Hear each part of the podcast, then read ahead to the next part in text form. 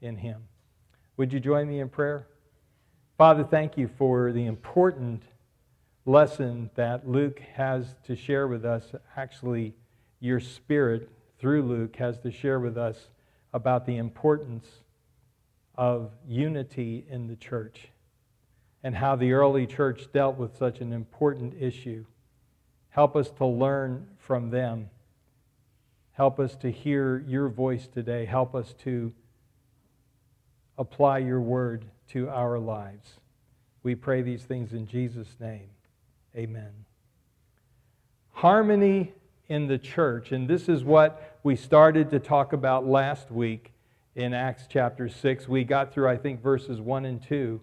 Uh, that's what we started to talk about. Harmony in the church is crucial to evangelism and growth. It's crucial to evangelism and growth. Murmuring, discontentedness, gossip, grumbling must not be tolerated in the church, but must we must be dealt with. And that's what we see in Acts chapter six, is how the early church dealt with the problem of murmuring, with the problem of grumbling. We are going to see in this passage the problems spelled out in verse one, then in verses two to six, the solution that the apostles came up with, and then in verse seven, the result of their following their plan. Along the way, we'll learn how they dealt with problems in the early church. We'll learn about how they trusted Christ in their lives, how they made themselves vulnerable and by faith trusted God. We'll see the flexibility of the apostles. We read in verse one, in those days when the number of disciples was increasing, the Grecian Jews among them complained against the Hebraic Jews because their widows were being overlooked in the daily distribution of food. Complaint means a murmuring or to grumble. That's what the idea there, there is, and we looked at that last week.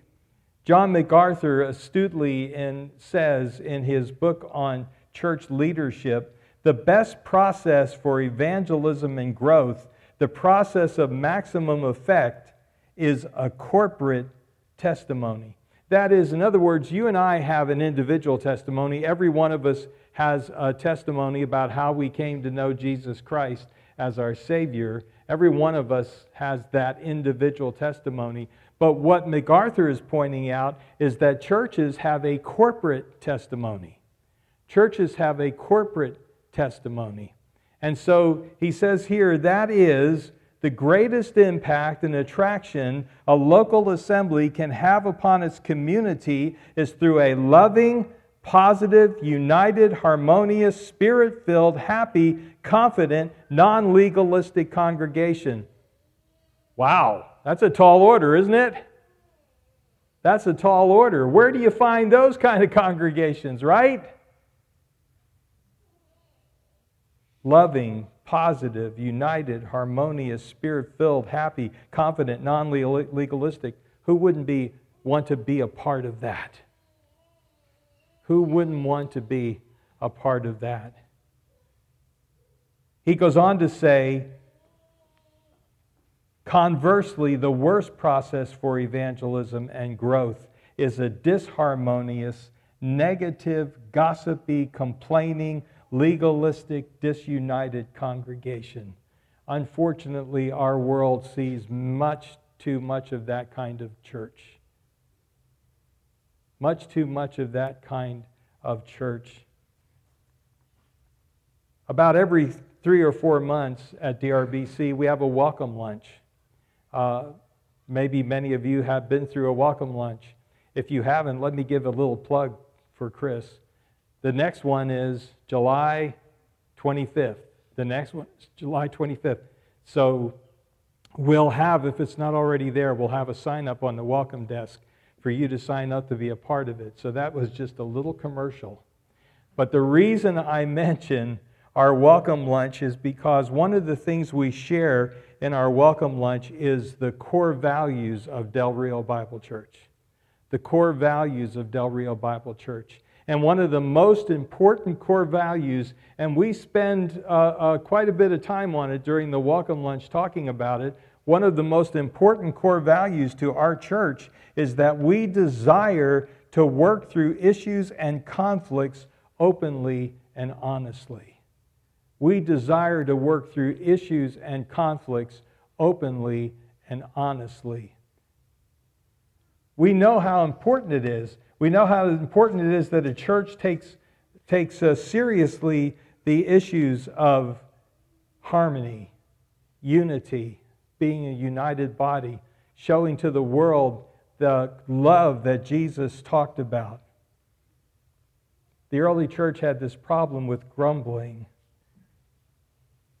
The Greek-speaking Jews grumbled against the Aramaic-speaking Jews, saying that their widows were not being taken care of properly. And there probably was some truth to that.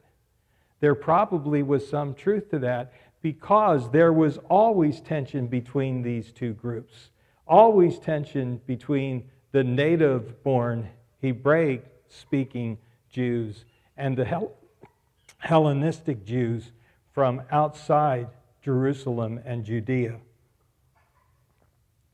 Now, grumbling is a, is an issue that goes beyond the book of Acts and beyond the early church. Uh, many times the whole issue of grumbling is dealt with in the Scripture. Paul deals with the issue of grumbling in First Corinthians chapter ten, verses six to eleven. First Corinthians chapter ten, verses six to eleven. Now, to give you the background to this, and, I, and uh, you can turn there or write it down for your study, the background is found in chapter ten, verses one through five. For I do not want you to be ignorant of the fact, brothers, that our forefathers were all under the cloud, and that they all passed through the sea. They were all baptized into Moses in the cloud and in the sea. They all ate the same spiritual food and drank the same spiritual drink, for they drank from the spiritual rock that accompanied them, and that rock was Christ. Nevertheless, God was not pleased with most of them. Their bodies were scattered over the desert. And then Paul says this, now these things occurred as examples to keep us from setting our hearts on evil things. I often have people ask me, how am I supposed to use the Old Testament? What am I supposed to do with the Old Testament? Uh, I'm not uh, a part of the nation of Israel. I'm I'm not national Israel. What am I supposed to do with the Old Testament? I'm not under the law. What am I supposed to do with the Old Testament? And I always direct them to First Corinthians ten. Because this is God's intention for you and for me in the church age as to how to use the Old Testament. Paul said these things occurred as examples. What happened to the people of God in the Old Testament is exemplary, illustrative for you and for me and for our lives. And then Paul gives some examples. Do not be idolaters, as some of them were. As it is written, the people sat down to eat and drink and get up to indulge in pagan revelry. We should not commit sexual immorality, as some of them did. And in one day, twenty-three thousand of them died. All right, we understand that. We shouldn't be into idolatry. We should not commit sexual immorality. Verse nine, we should not test the Lord, as some of them did and were killed by snakes.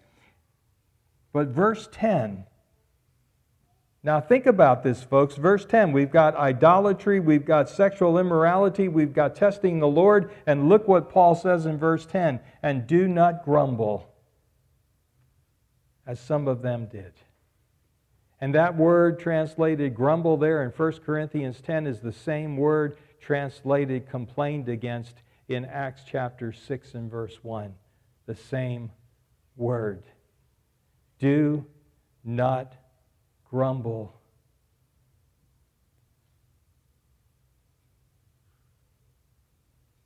The Old Testament people grumbled about food.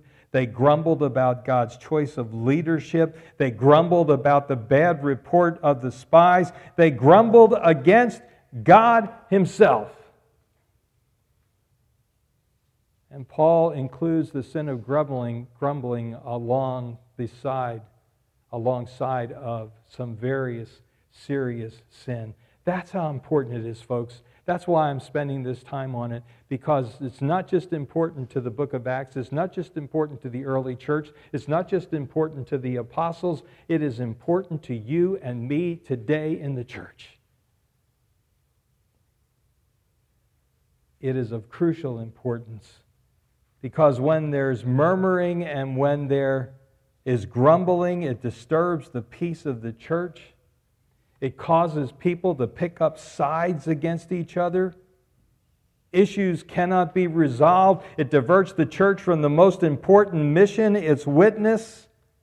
How can we witness to God's love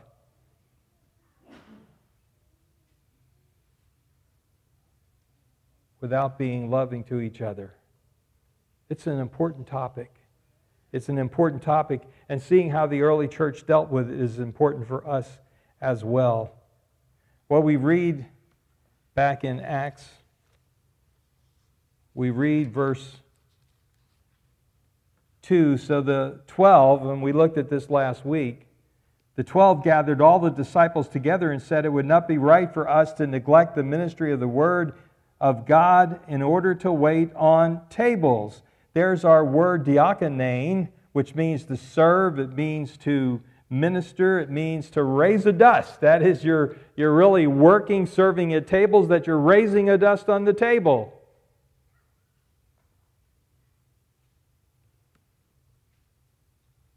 So what did they propose? Verse three, "Brothers, choose seven men from among you who are known to be full of the Spirit and wisdom.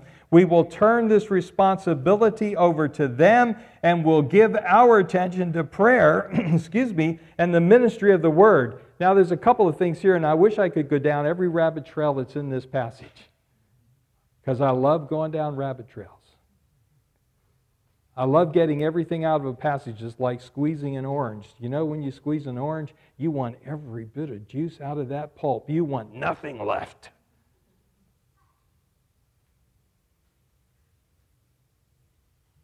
Every time I study this, I see all these people talking about how important it is, the ministry of the Word, how, how the apostles understood. And it is important, don't get me wrong. I've... I've spent most of my life now teaching the Word of God. Most important thing I've ever done, other than my wife and family. And every time I see somebody teach this passage, they focus on the Word of God and they forget about prayer. Isn't it interesting that prayer is right beside the Word of God? That's how important prayer is, and that's how easily you and I and commentators overlook prayer. But our message isn't about that this morning, so let's skip that rabbit trail and move down to the three qualifications that the apostles laid out for these men who would take care of this issue, who would be entrusted with taking care of this issue. What are the three qualities, the three qualifications? You'd think that they might say, well, we need somebody really good with a calculator, right? We need somebody who can use a calculator. We need somebody who can count. Somebody good at math. That's not what they looked for. The emphasis, rather, in this passage is not on skills, not particular skills. The emphasis is on what? Don't be afraid. You know what it is. They've got to be filled with the Spirit. They've got to be filled with wisdom. And they've got to have a good reputation.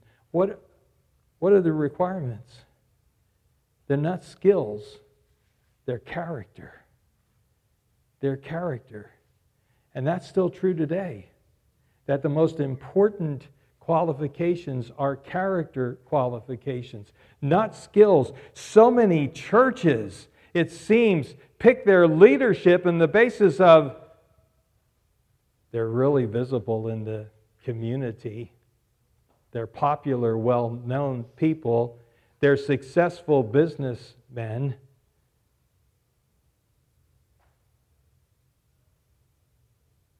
They've got status. And so many churches choose their leadership on that basis. and wonder why they have problems. The qualifications for leaders in the early church laid out this early, before there's even elders and deacons who would come later, the qualification is character. Character. They were to be full of the Spirit, that is, filled by the Spirit, under the control of the Spirit, letting the Spirit direct their lives and apply the Word of God to their situations. They had to be full of wisdom, and they had to have a good reputation. Spiritual,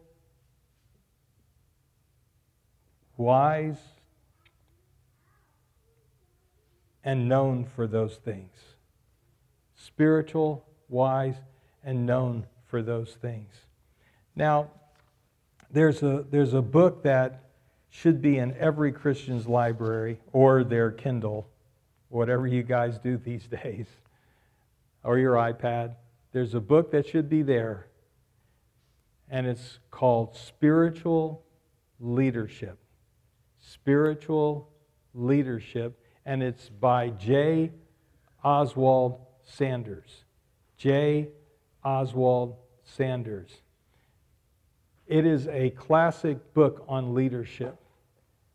You will profit from that book, and it should be on every Christian's reading list. Spiritual leadership. Now, by the way, don't mix him up, J. Oswald Sanders. Don't mix him up with Oswald Chambers. You know, you guys know who Oswald Chambers is? You know, in the first service, I was surprised. Only a handful of people knew who Oswald Chambers was. Oswald Chambers is the one who was the source of the devotional book that m- many of us use and have used over the years, called My Utmost for His Highest. My Utmost for His Highest. That is Oswald Chambers. So that's number two book for today, my second recommendation. If you've never, if you've never gotten that, you should get My Utmost for His Highest. But please, get the updated English version. By that I mean, Oswald Chambers lived in the late eighteen hundreds, early nineteen hundreds. He died in nineteen fourteen in the midst of World War One. And he um, he used a lot of expressions, of course, that change over time. And so language changes. And so I recommend to you, if you're going to get it, get the new uh, updated, with the updated English version. Uh, but let's get back to my original point, which is Spiritual Leadership by J. Oswald Sanders is a tremendous book on leadership. And he deals a lot with our passage, Acts chapter six. He has a lot to say about it, and I want to share a good bit of what he says because I think it's overlooked today. I think it's unfortunately overlooked today.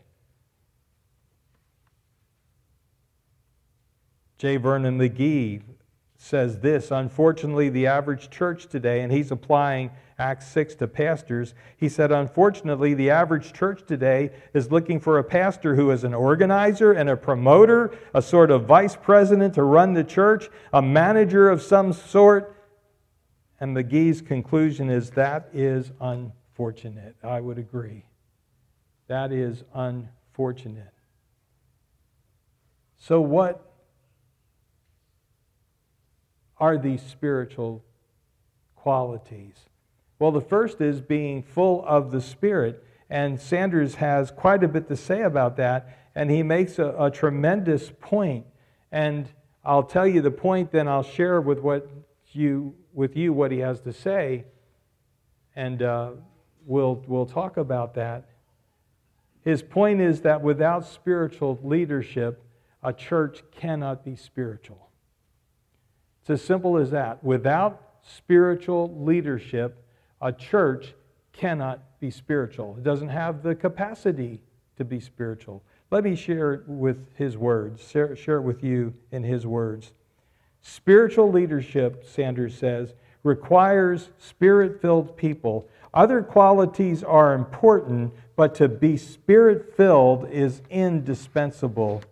The book of Acts is the story of people who established the church and led the missionary enterprise. It is of more than passing significance that the central qualifications of those who were to occupy even subordinate positions of responsibility in the early church was that they be persons full of the Holy Spirit. These officers were to be known for integrity and judgment, but preeminently for their spirituality. Then he says a person can have a brilliant mind and possess artful administrative skill, but without spirituality, he is incapable of giving truly spiritual leadership. Later he says the Spirit will not delegate authority into secular or carnal hands, even when a particular job has no direct spiritual teaching involved. All workers must be Spirit-led and filled. Selection of leaders must not be influenced by worldly wisdom, wealth, or social status. The prime consideration is spirituality. When a church or missions organization follows a different set of criteria, it essentially removes the Spirit from leadership. Wow! When a church or Christian organization has a different set of qualifications other than spiritual, it essentially removes the Spirit of God from that organization.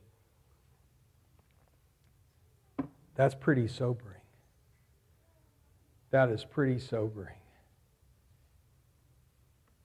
He mentions here that even for a job that has no direct spiritual teaching involved, these seven men that they chose were going to do what? What? I'll just wait.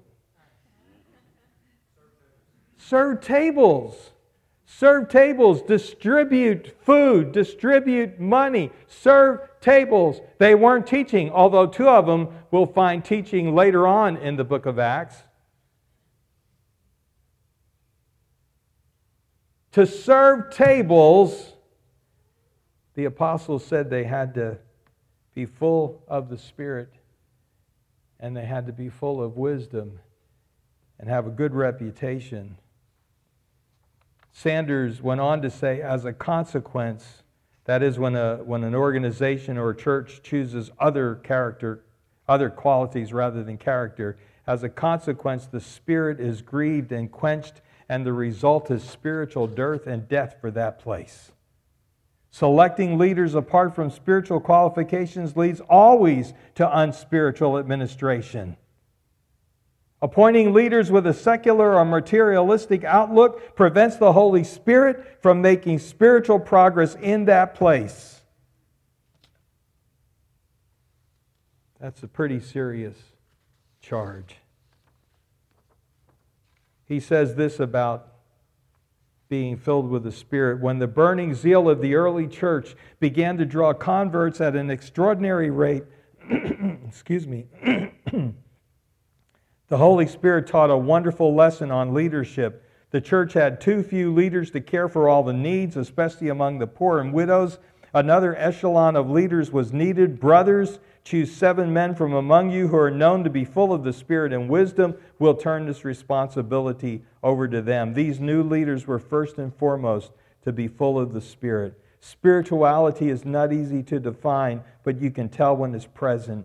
It's the fragrance of the garden of the Lord, the power to change the atmosphere around you, the influence that makes Christ real to others. Spiritual goals can be achieved, he said, only by spiritual people who use spiritual method, methods. How our churches and missionary agencies would change if leaders were Spirit-filled. The secular mind and heart, however gifted and personally charming, has no place in the leadership of the church. Strong stuff, I know. Strong stuff. But it's absolutely essential. It's absolutely essential. The second qualification was that of full of wisdom.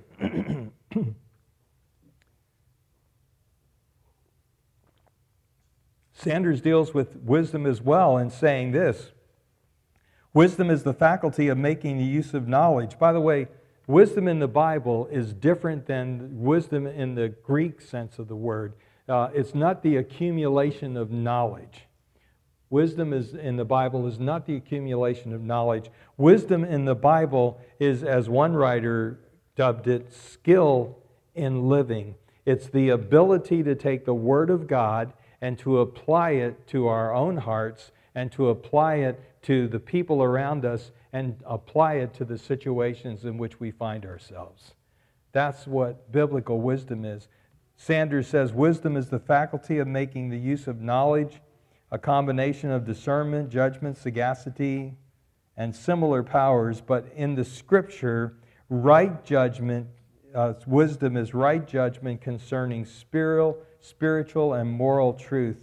If knowledge is the accumulation of facts and intelligence, the development of reason, wisdom is heavenly discernment. It is insight into the heart of things. Wisdom involves knowing God and the subtleties of the human heart. More than knowledge, it is the right application of knowledge in moral and spiritual matters, in handling dilemmas, in negotiating complex relationships. Wisdom gives a leader balance and helps to avoid eccentricity and extravagance. If knowledge comes by study, wisdom comes by spirit filling, then a leader can apply knowledge correctly. Full of wisdom was one of the requirements for even subordinate leaders in the early church. Character. Character. That's what they were to look for. Character. Not particular skills, but they were to look for to men of character, even to wait on tables, even to distribute food.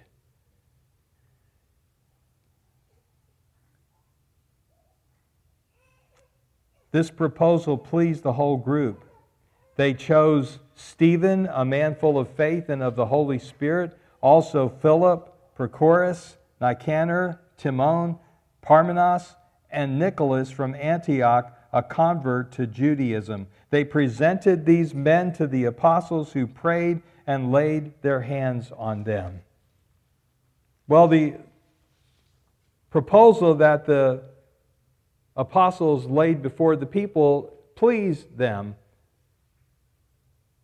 And so seven men were chosen. The interesting thing about these seven men who were chosen to deal with this problem, the Greek-speaking Jews complaining against the Aramaic-speaking Jews, what is interesting about the seven people charged with taking care of this issue is they all had Greek names.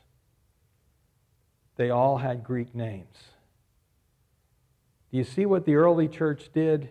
To me, it was an exercise in faith, an exercise in trusting God. The Aramaic speakers placed the responsibility in the hands of the Greek speakers who did the complaining.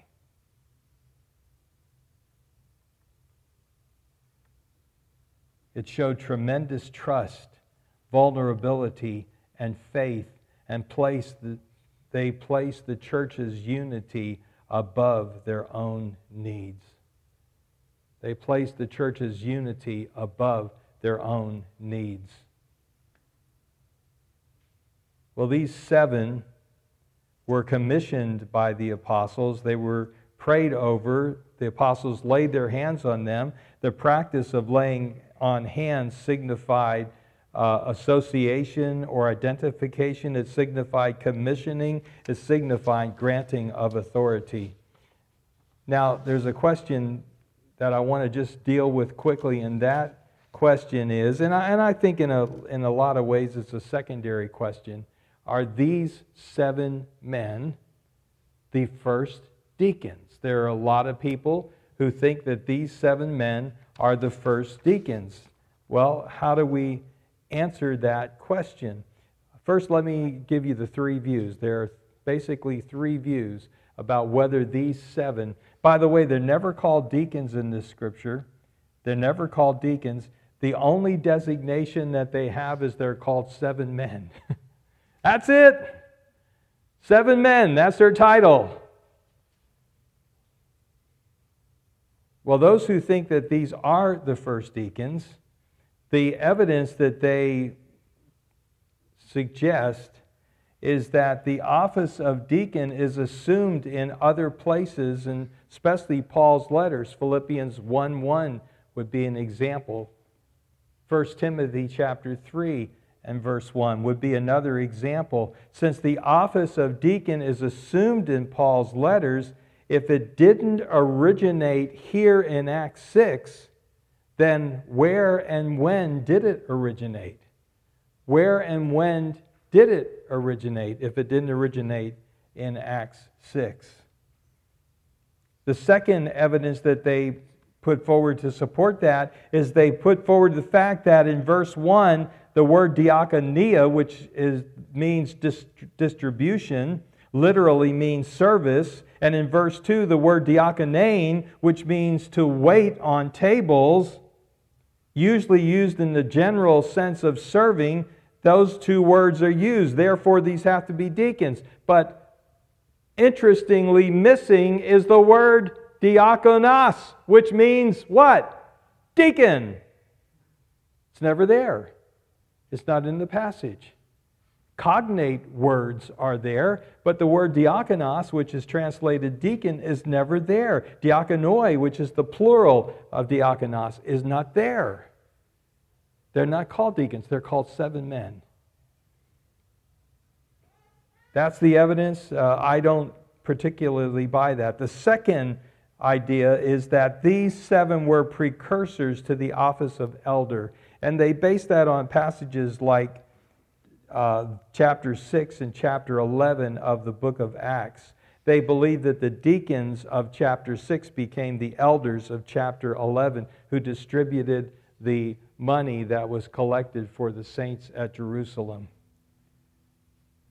So they believe, the second view is that this is a precursor to the office of elder. The third view is that these were simply seven men who held a temporary position for the purpose of meeting a specific need. These were seven men who held a temporary position for the purpose of meeting a specific need. They were chosen for a particular task. They were not chosen to be in an office. They were chosen for a particular task. They were carrying out a temporary responsibility. And so the most you can say about them, and this is the position that I take, Uh, after much study over this, and you don't have to agree with me, it's okay, but the the best you can say is they illustrate the role and function of the office of deacons. They illustrate the role of function, the role and function of the office of deacon, but I do not think we can call them the first deacons. There are two offices that developed in the early church, that of elders and that of deacons, were the two offices that developed in the early church. Most of the churches had elders who led them. Some of the churches were developed enough in their government that they had deacons who assisted the elders in the ministry. And uh, the this idea we have today that elders, uh, a lot of churches have a, an organizational chart that looks something like this. You have elders on this side, and underneath elders it says spiritual, and you have deacons on this side, and under deacons it says monetary or money, financial, and that's how they divide up the responsibility. Well, number one, you mean money's not spiritual? I got news for you, folks. Money's one of the most spiritual things. How you handle your money and how I handle my money is one of the most spiritual things we will ever do. To say that's not spiritual is not to understand the Scripture. The right organizational chart is this: elders at the top who are over all aspects of the ministry, and then deacons under elders who do whatever is assigned to them by the elders, whatever the temporary need is, that's what they do. Now there's lots more to that. I mean, that's based on the fact that in First Timothy five seventeen, the elders give general oversight and direct the affairs of the church. Though some of them taught, some of them preached, they all didn't. Titus one nine, they guarded and taught the truth. Acts eleven, They supervised financial matters, Hebrews thirteen seventeen. They were responsible to give an account. First Peter chapter five and verse two, they were act, to act like shepherds caring for the sheep. So you can see the ministry of elder was pretty widespread. Well, verse seven, so the word of God spread. The numbers of disciples, the number of disciples in Jerusalem increased rapidly, and a large number of priests became obedient to the faith.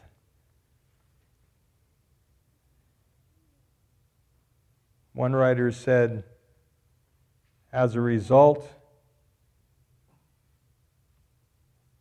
of the word of God increasing, it increased rather simply because the apostles had more time to devote to the word of God. Large numbers of people, the word of God spread, large numbers of people came to faith. Now, I just want to close with a real quick accounting of how the apostles dealt with this and how it is a model for dealing with grumbling and dealing with this kind of complaining in the church. Number one, they took a problem-solving approach rather than searching for someone to blame. Number two, they confronted the problem directly. They didn't talk around the edges or ignore it or pretend it wasn't there. Number three, they found the right people, spiritual people, wise people with a reputation for integrity. Number four, they trusted them with the work. And number five, we see that the apostles were willing to change to meet the situation. They weren't hidebound to do things in the same way all the time. Would you bow with me in prayer? Lord, thank you.